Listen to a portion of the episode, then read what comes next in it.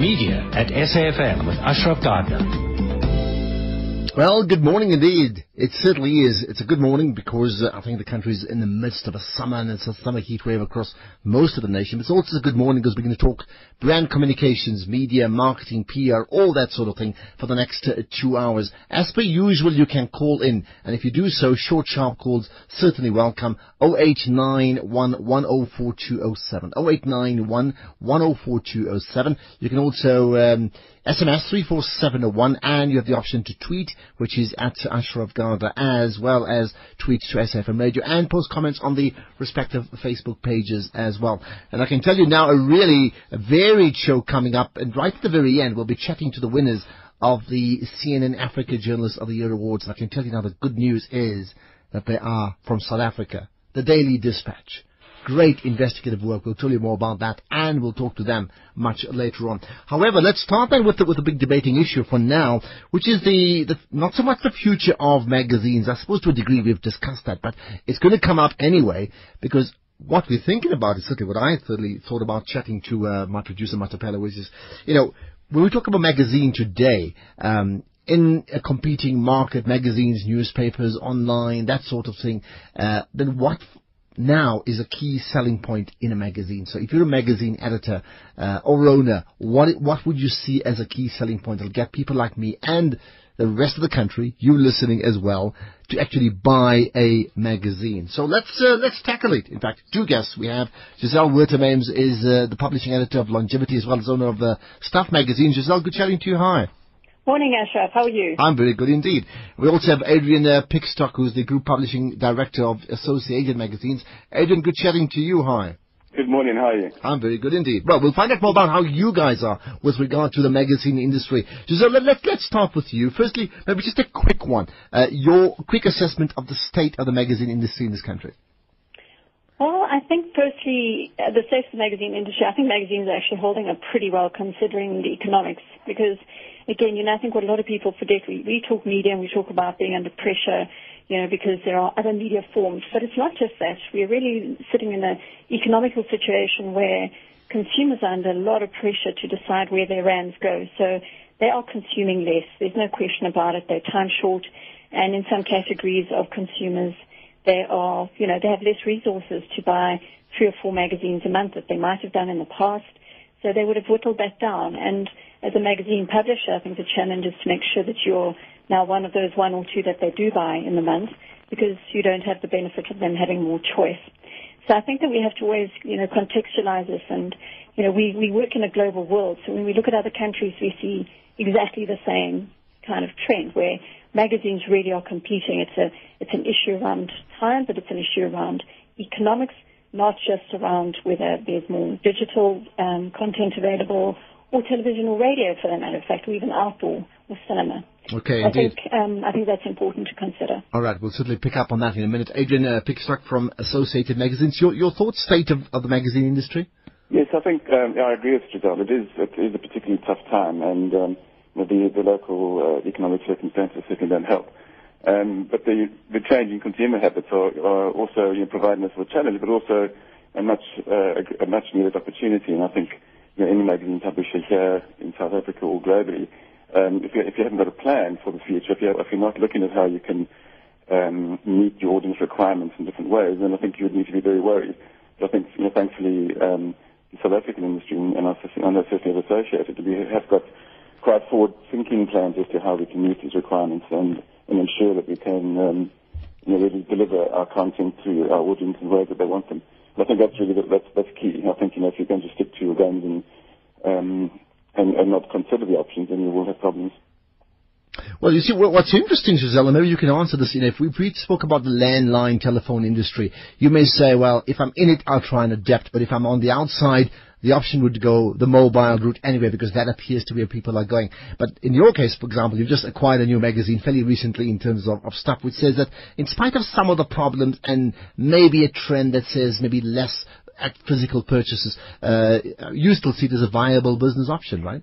Absolutely, Ashraf, and more recently I've acquired Elle and Elle Decoration as well. That's right, so, yeah. Um, so really, it, you know, if you look again, I mean, the one great thing about being at the low end of Africa is we lag a little bit around what's happening in the rest of the world, and I'm sure my counterpart will also express this to you. When you're involved with international brands, you get a good look into what's happening around the world and how they're progressing, and they kind of get hit first of all with all these challenges. And magazines are actually faring pretty well in in developed, even in developed countries where digital is far more pervasive. The, the speed, the, the, the, the speed of the lines for people to download is much better than South Africa and Africa, and yet we are seeing. I mean, Elle in the US just published 650 page magazine. 650 page wow. magazine. It's extraordinary. So, um, you know, Vogue also had their biggest issue ever in, in America three months ago. So I think, you know, this idea that, you know, magazines may, may not have such a wonderful future, I think is, is a misguided one. I think what we have to do is we, again, obviously we have to adapt to the changing consumer who is able to d- download more information digitally as they are able to watch more television and listen to the radio. And there's just so many more choices. I mean, you have more radio stations being granted licenses. We have DSTV launching new new channels every, you know, other six or seven months. So I think we have to accept that the media environment is highly competitive and competing for people's time. So let's have a look at what value we're going to add. And I think that's where the focus is. So what do magazines have to do exactly as you asked to grab that attention? And it's about delivering value for money and really keeping that connection going with the reader, which is what we have. We have this wonderful um, relationship that exists between a person, a consumer, and their magazine. Very much almost like often a friend, they'd be a, a companion. Mm-hmm. Um, and it's a long relationship. It's not a fleeting relationship that happens for half an hour, an hour, once a day. It's, magazines are kept, and I know I was told the other day of someone when I bought Elle, she said, oh, you've got to meet my friend she has every single copy of Elle since it launched in 1996. I mean, that's extraordinary. So, you know, this is the relationship that often people have with their magazine. It's a very close relationship. So we really need to build on that, and we need to make sure we're delivering the value. Okay, so if you, if you want that, that loyalty, how in fact do you, you get that loyalty, not blind loyalty, but an actual relationship, an actual relationship that is. Adrian, pick stock, let, let, uh, pick stock rather. Let, us let's talk about some of the specifics then. You know, uh, in terms of USPs, the importance of the cover. Yeah. Oh, let, us get Adrian's thoughts first. Yeah. The cover is, is, always going to be the, the strongest draw card for the magazine and, and we spend an extraordinary amount of time and money, I might add, um, in making sure we get that right. But, but I think, uh, just coming back to Giselle's point, I think the, you know, the, key, the key to this is, is understanding the audience. And I think the demands in this area are, are becoming greater. And I think we know, uh, in, in, days gone by, well, the, the, olden days, as we call them, which really was last year, the, the, the fundamentals of publishing a magazine were relatively straightforward. But I think now it is becoming more complicated and far more complex. But I think thanks to technology, we do have the ability now to really, really assess and understand, get a much deeper understanding of what our audiences want from us. Um, and and you know, we can do that through our, our, our CRM systems or through our content management systems and so on. But unless we get that understanding absolutely spot on, we will lose readers to our to our brands, and then we will lose those relationships. But the upside is, of course, as we do understand them better, um, we can in, indeed extend the relationship that we have. Um, and I think that's that, that's the important bit. So I think when you, when you ask about the USP of, of magazine yeah. publishing, I think it's changing dramatically. And I think as publishers, it's absolutely important that we, you know, we keep really uh, abreast of what these uh, requirements or demands are. Okay. Giselle, your, your thoughts then regarding, well, maybe you can touch on the cover, but as you answer that, just talk to me about whether the, the, the strength lies in, in being a general magazine or, or a niche market magazine, of course, and you've dabbled in both. Yes, I mean, look, I think they, uh, have to sort of cover the cover of life and death stuff, you know. It's really, at the moment, I mean, covers are fascinating, science all on their own. And of course, you get the whole issue of the cover incentive. So, you know, one thing that uh, magazines are able to do because they exist in the physical realm is that we are able, and, and we, you know, we are packaged in such a way when we are presented on retail, is that we are able to also offer you know, added value to readers, which again, uh, you know, newspapers find with great difficulty because it's not practical to get that out and distribute it. And of course the, you know, other mediums can't do it. So we have that ability to, to, to be able to put perfume samples in, to be able to put added value gifts that again, really enliven the experience of the consumer so that they really get to feel and experience the brands that we talk about and that we write about. So I think again, these are some of the differentiating things, but really what magazines do is they really unpack they really unpack data and information and trends in in a in a in a in generally in a luxurious way. Even the more general magazines, if you consider the average production values of magazines are very high. There are very few magazines today where the production values you know, are, are, of a low standard. I mean, printing presses and techniques and investment in magazines, even the weekly magazines, you know, the, the paper's good, it looks good, the art direction's great. So I think that this is really, again, what you cannot, it's a tactile experience. And humans are tactile. We all want to be touched or be all touch. It's just part of who we are. It's our makeup. And I think that's kind of again what makes, you know, what differentiates the medium is that we have this physical engagement with it. It's not ethereal. It's not slighting. So I don't think we can ever underestimate that. And I think when humans lose that, I think I'd be very concerned because I think it's not really human. Okay, and of course you, have got proof that in fact people want that touch, right? 0891 104207.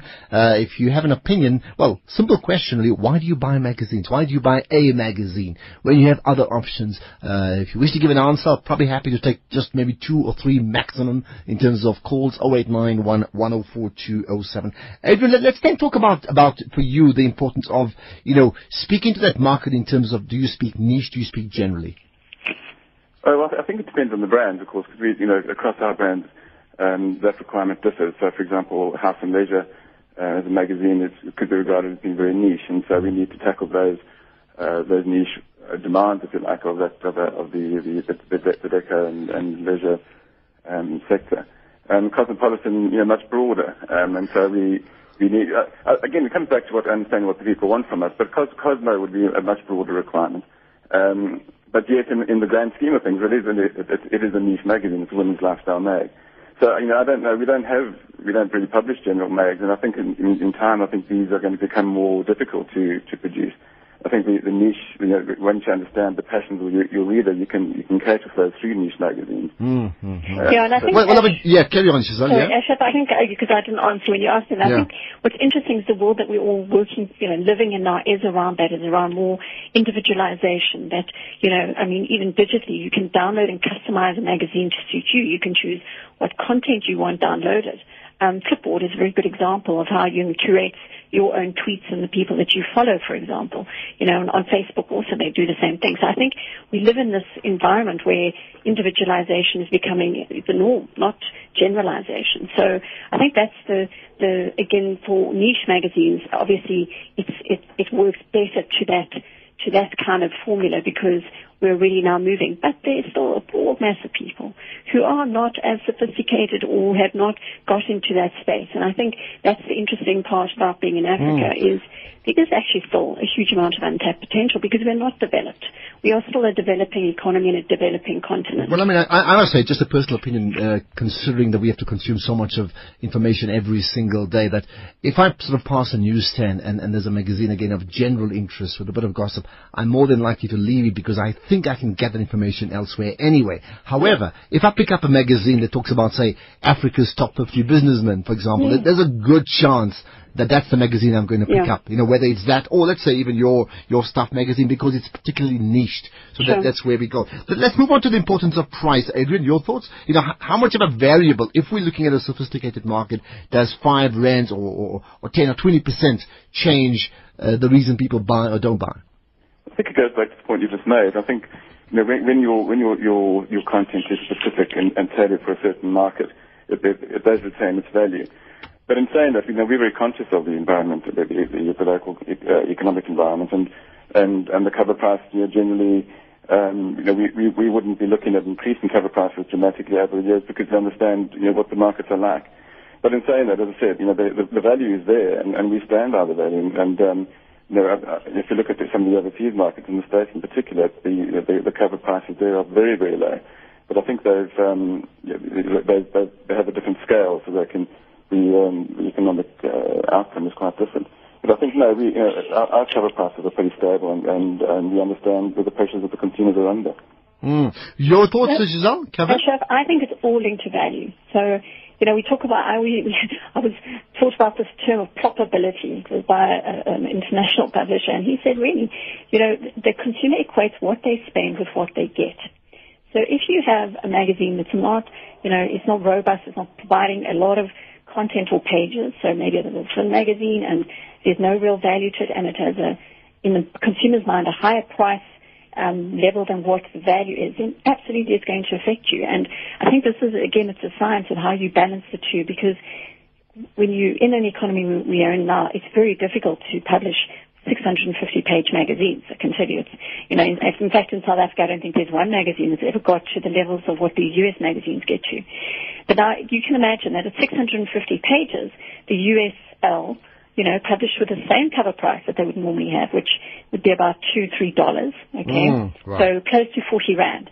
Now the perceived value of that is massive. It's a bit like when you, you know, when you buy a magazine and you get a free pair of sunglasses.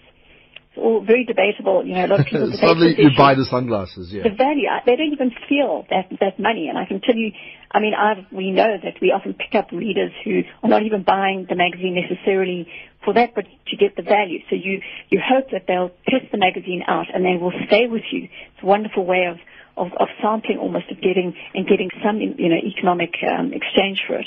So I think it's about that. I think if you go and you're too radical with your cover price increase and you don't deliver value, you are going to find it very difficult, especially no, in the more generalized segments. Yeah, which which means then, Adrian, that you know if, if you're sort of buying because of the sunglasses for the day and there's a perceived bigger, uh, better value for that day, you'll buy it. But overall, you have to deliver consistently because you certainly don't want the one-off customer, right? You want that same person to come back next month or next week to buy it again. No, that, that's absolutely right. And I think you know the, the cover mount strategy that most publishers in this country um, employ is, is really about ensuring that you're capturing or you're, you're acquiring people beyond your loyal audience. And and, and you know, one as a publisher, one one has the, uh, the quality of our content and the the production and design values are such that that the person will pick, pick the magazine up you know, the next month and the month after that. So it is really just you know it's a, it's a method of, of throwing the net to a wider market, I guess. What, you know, it's just, yeah. just going to the cover side. It's, it's such a fascinating area because, you know, there are a whole lot of international magazines that get sold in South Africa every month. You know, they're distributed and they're often back issues. And it's a very viable business for some of the distribution companies. I mean, you can go into your supermarket and you will see magazines coming from all over the world. And the average cover prices, because they've got to ship, you know, freight them in and all of that, you, you can pay 100 Rand for a magazine. I mean, very easily. It's not difficult. And, and it's a viable business. So it, it what, what, what I say to you is this whole quantum is really about who your audience is, again, understanding really the level of which they're prepared to accept the, the economic exchange. And I heard a fascinating thing talking to an editor the other day where they use variable cover price increases on some of their issues where they add value. So they actually put the cover price up when, when they add value, which is a very interesting technique. And their sales actually go up when they do that.